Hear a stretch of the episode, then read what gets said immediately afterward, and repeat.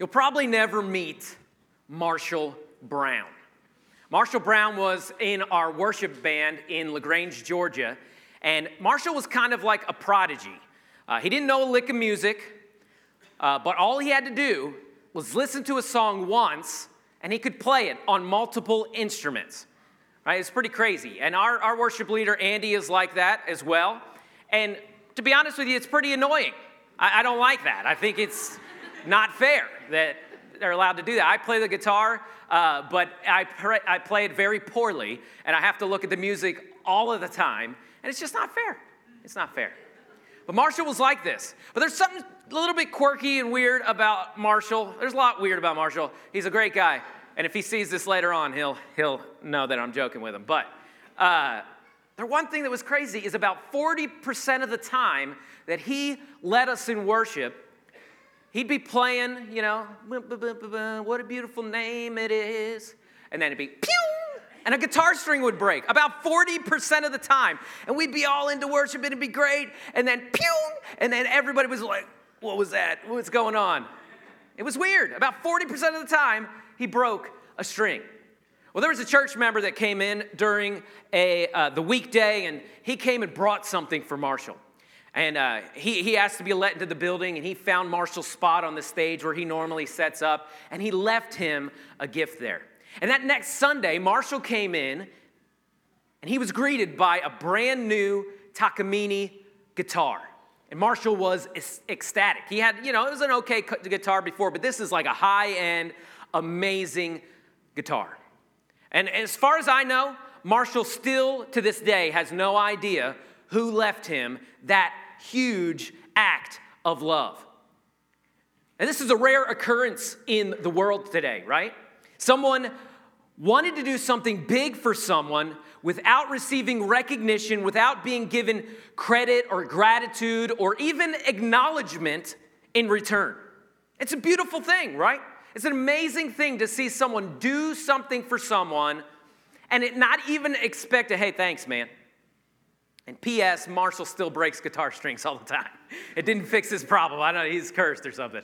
But in the book Love Does, Bob Goff coins this term that we have up on the screen secretly incredible.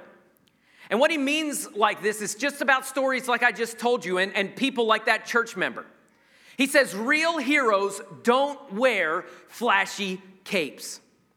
And then Bob Goff references Jesus and how often Jesus told people to keep the miracles that he had done quiet. Jesus would raise a young girl from the dead and say, Tell no one. And then he would heal a man eh, eh, with leprosy and say, Tell no one. He would, he would give sight to a blind man and say, Don't tell anyone. And that's so counterculture to where we are today. In a world that we live in of self promotion, Jesus modeled something different for us, right? Jesus modeled something different. And Jesus was saying to them, instead of telling people about what you're doing all the time, there's a better way. Maybe Jesus wanted us to be secretly incredible instead. And here's a quote from Bob Goff, what he said about that, that phrase. He says, Being secretly incredible goes against the trend that says to do anything incredible, you have to buy furniture and a laptop, start an organization, get a tax ID number, a tax exempt status, have a mission statement, and labor endlessly over a statement of faith too. But is all that really necessary? See, the truth is, is maybe the task would be even nobler if we didn't talk about it and we just did it instead. See, Jesus didn't post video clips of his sermon with a little personalized logo down there at the bottom. No, Jesus modeled instead that we don't need to talk about all the things that we have done. See, secretly incredible people keep what they do one of God's best kept secrets. Because the only one who needs to know, the God of the universe, already knows. And this is how God's reverse economy works, right? You know how it goes that the first shall be last, and the last shall be first. God loves the humble ones. And the humble ones often don't make it to a first round draft pick or, or to the big promotion or to position. And it goes against everything that our culture says that you need to network and you need to promote yourself. And a lot of us, if you have this thing called social media, you have a website on the internet about how awesome you are, right? That's what each of us do. And we promote. But Jesus said there's a different way. Have you ever had someone do something secretly incredible for you? Maybe they brought, uh, bought you a meal through the drive through. There was a person in front of you and they said, hey, uh, I'll cover the cost. Or maybe they just left you an encouraging note. You don't even really know who it was from. There's something so pure about that kind of love. No strings attached, no way to even get a thank you. A simple, undefiled gesture of love. So the Bible tells us about many secretly incredible people. In fact, they're so secret that we don't even know their identities, we don't even know their names. All we know is what they did, not how to spell their name, what their middle name, what, what their address was. Just simple and pure acts of love. And that's what we're going to be talking about in this series. Some secretly incredible examples for us in the Bible. See, the writer Luke told us about some of these secretly incredible people in Luke chapter 5 and verse 17. It says, On one of those days, as he, meaning Jesus, was teaching, Pharisees and teachers of the law were sitting there, and they had come from every village of Galilee and Judea and from Jerusalem. And the power of the Lord was with him to heal. So let's just imagine this scene, right? Let's put ourselves into this story. Jesus is at center stage, and these religious elite, these rulers of the land, had come from all of the nearby cities, all the nearby communities to come and see Jesus. In our eyes, this is a big deal, right? This is important. I've been recently to uh, some city council meetings and some uh, commission chambers, and you sit there and you hear these important people talk about big things, and there's this air of ritual and importance and procedure. See, Jesus' reputation had spread, and these leaders wanted to see what all the commotion was about. Well, verse 18 goes on and says, And behold, some men were bringing on a bed a man who was paralyzed. Matthew calls them some people. Mark tells us that there were four of them. Who are these guys? I don't know, some men, some people, nobodies. What are, there, what are these no name men up to? Well, they're carrying a man that was paralyzed. That's pretty nice, right? It's some kind of like ancient Uber system where, like, hey, you just pick people up and carry them somewhere else. It's pretty neat. They're transporting someone that needed a little bit of help. That's very nice of them. Verse 18 goes on, though. It says, And they were seeking to bring him and lay him before Jesus. Oh, wait a minute, wait a minute. Jesus is, is doing a big thing right now, right? Jesus is in the middle of this big speech to all these really, really important leaders. They, they know Jesus is busy, right? You can't just barge in there, right? In fact, Mark tells us that uh, in Mark 2 2 that they gathered in such large numbers that there was no room left in this house that they were meeting in, not even outside the door. And he, Jesus, preached the word to them. Now, archaeologists tell us some of the biggest houses in that time could house about 50 people in a large room in the center of the house.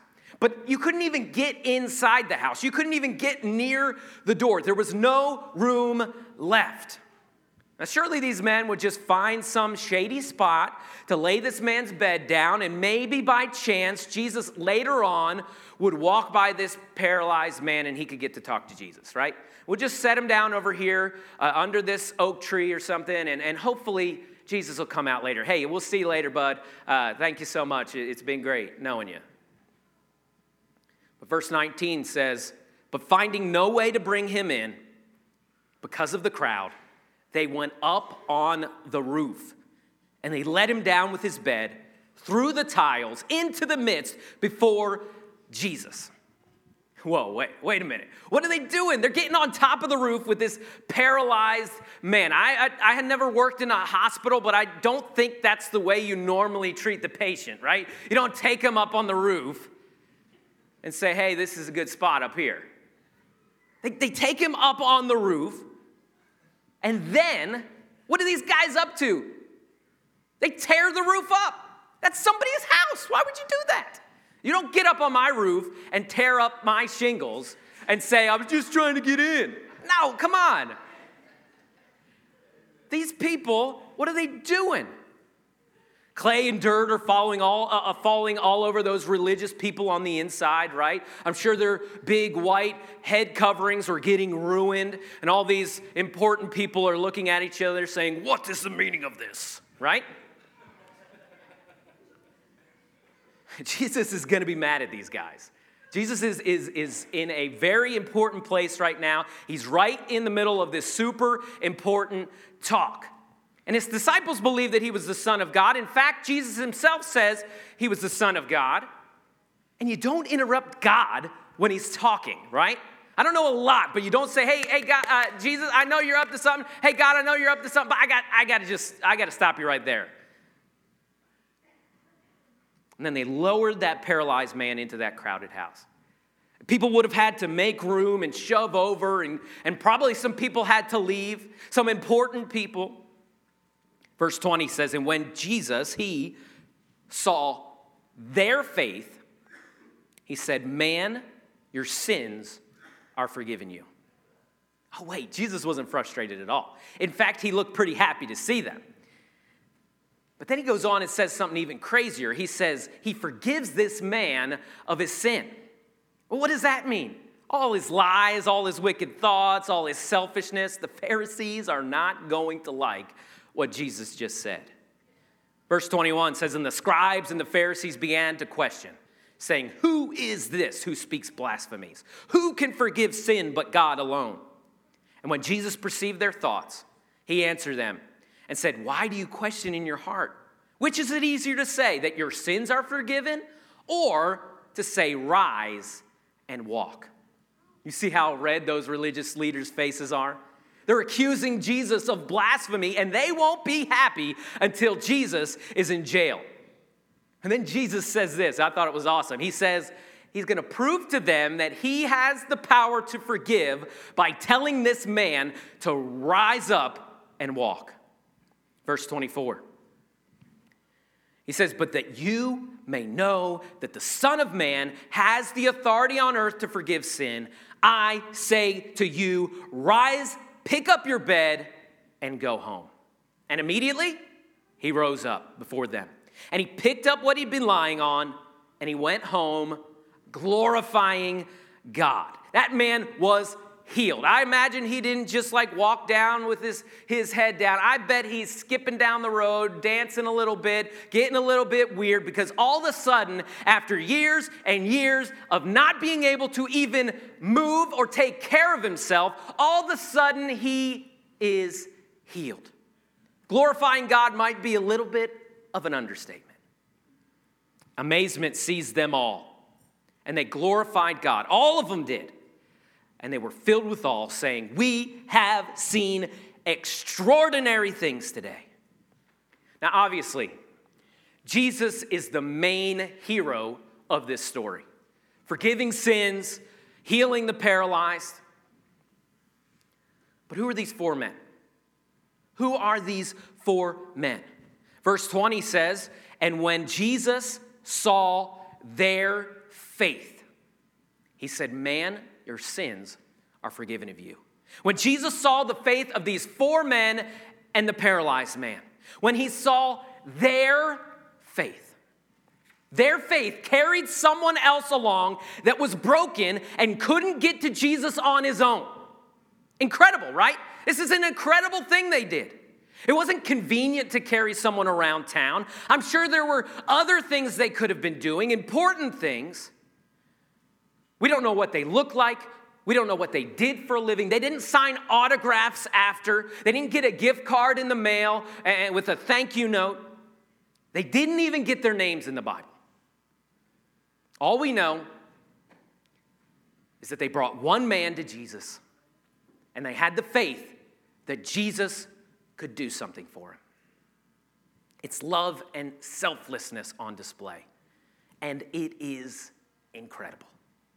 Now we know that the paralytic man had faith when he finally laid before Jesus, but we don't know if he started out that way. I can imagine, and if you just imagine with me, that this man was probably pretty depressed. I can imagine that this man was probably pretty down on his life as a whole. Things were not going the way that he wished they would go. He would look around and see everyone else around him walking and carrying on with a family, with a job, and he's laying there unable to fulfill any dreams. And I don't, I don't know if he had faith in Jesus before these four men picked him up. But regardless, when four guys carry you all over town, up on the roof of a house, break through that roof so that they can get you close to this character, Jesus, I think you begin to have faith that maybe this guy can do something for me. So the next time you search for credit or the thank you, what if we just stopped? We just thought about the example that Jesus left us. Don't tell anyone. I don't need a thank you. We just need to point people to Jesus because we have the faith that He can do something. So often I hear Christians use the excuse that I, am not a Bible scholar. I don't, I don't know all the answers. That's fine. You know the one that has the answers. You tell him what Jesus did for you, and you point him to Jesus. And you let your faith carry people to Jesus. Can you imagine a church and a community that was secretly incredible? A place where we did things for people instead of doing things for the thank you if we truly had love with no strings attached? What if we weren't really, really just looking to make a point with everything we did or, or looking to push an agenda, but to be instead a conduit of the love of Christ so that it could flow through us? What will we see happen? We see what happened here when these four men were secretly incredible. A whole group of people left that day glorifying God and saying that was extraordinary.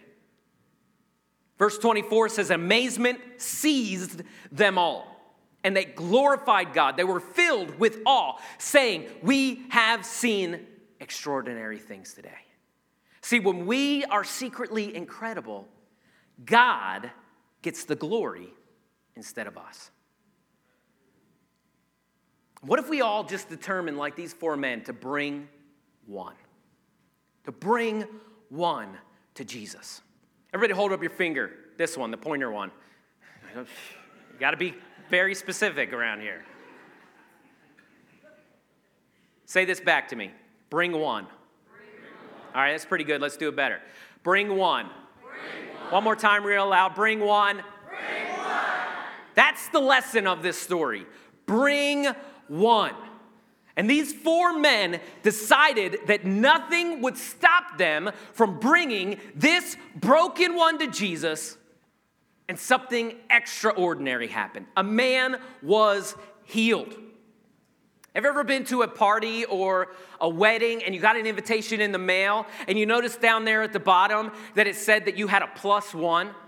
It's pretty cool, right? That means that not only are you invited, you can invite anyone else that you want. Not only are you allowed into the party, but you can bring someone else in.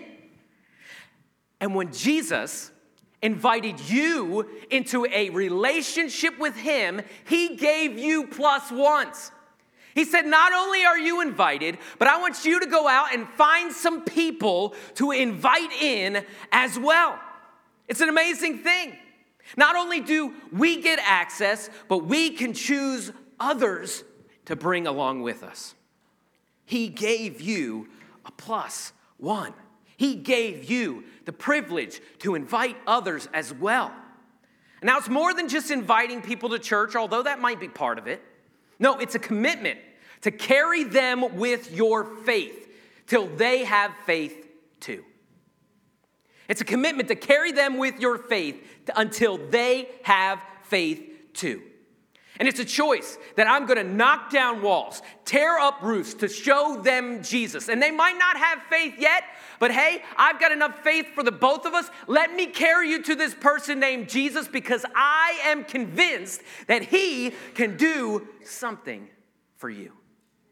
It's a choice to have hard conversations. It might take enlisting other people in as well. You might not be able to get one person, you might not be able to drag them to Jesus. You get four people and say, hey, let's pray over this person. Hey, let's get a chance to talk to them about Jesus. It's a choice. It's probably not going to be just a two minute gospel conversation. It's going to be late night phone calls, praying with them when a loved one dies, saying, I don't know the answers to your problem, but I know the one who does. Because people are paralyzed all around us, all kinds of conditions. Paralyzed by shame and guilt, paralyzed by fear and doubt, paralyzed by addiction and obsession, paralyzed by sin and death. And if you are here and you have accepted that invitation to become a follower of Jesus Christ, then you have been given plus ones. And it's up to you now whether you use them. It all starts with a prayer God, show me the one who needs you. It's not about you having such an amazing gospel presentation that they just cannot uh, ignore it. No, it's about you strategically praying over the people in your life, praying for the person that checks you out at Kroger, pr- praying for the mailman that you get to talk to for just a minute every couple, couple days. It's praying, God, who do you want me to carry to you? Who do you want me to show my faith to? It's this commitment to bring one. It might not ever get you praise or accolades. No one might ever ask you to get up on a stage and accept some type of award for, for bringing one to Jesus. He might not even get your name written in the history books. But the God of the universe knows. And these four men, they never became famous, but we're still talking about not who they are, but what they did. So be secretly incredible and bring one stand to our feet and bow our heads. I want you to start praying right now. I want you to start praying this prayer God, who is my one? Who is my plus one? Who do you want me be, to, to begin to carry to you?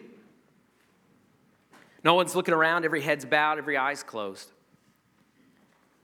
If you're here today and you are a follower of Christ, you have the opportunity to invite others in as well. You've been given plus ones, and it's up to you whether you use them or not. I want you to begin to pray right now God, who do you want me to bring to you? Show me those around me that are paralyzed and they're stuck and they're broken. God, who do you want me to show my faith to?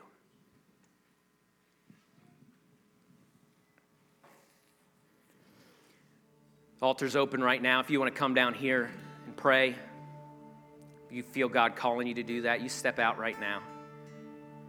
If you'd rather pray in your, your seat, that's fine as well.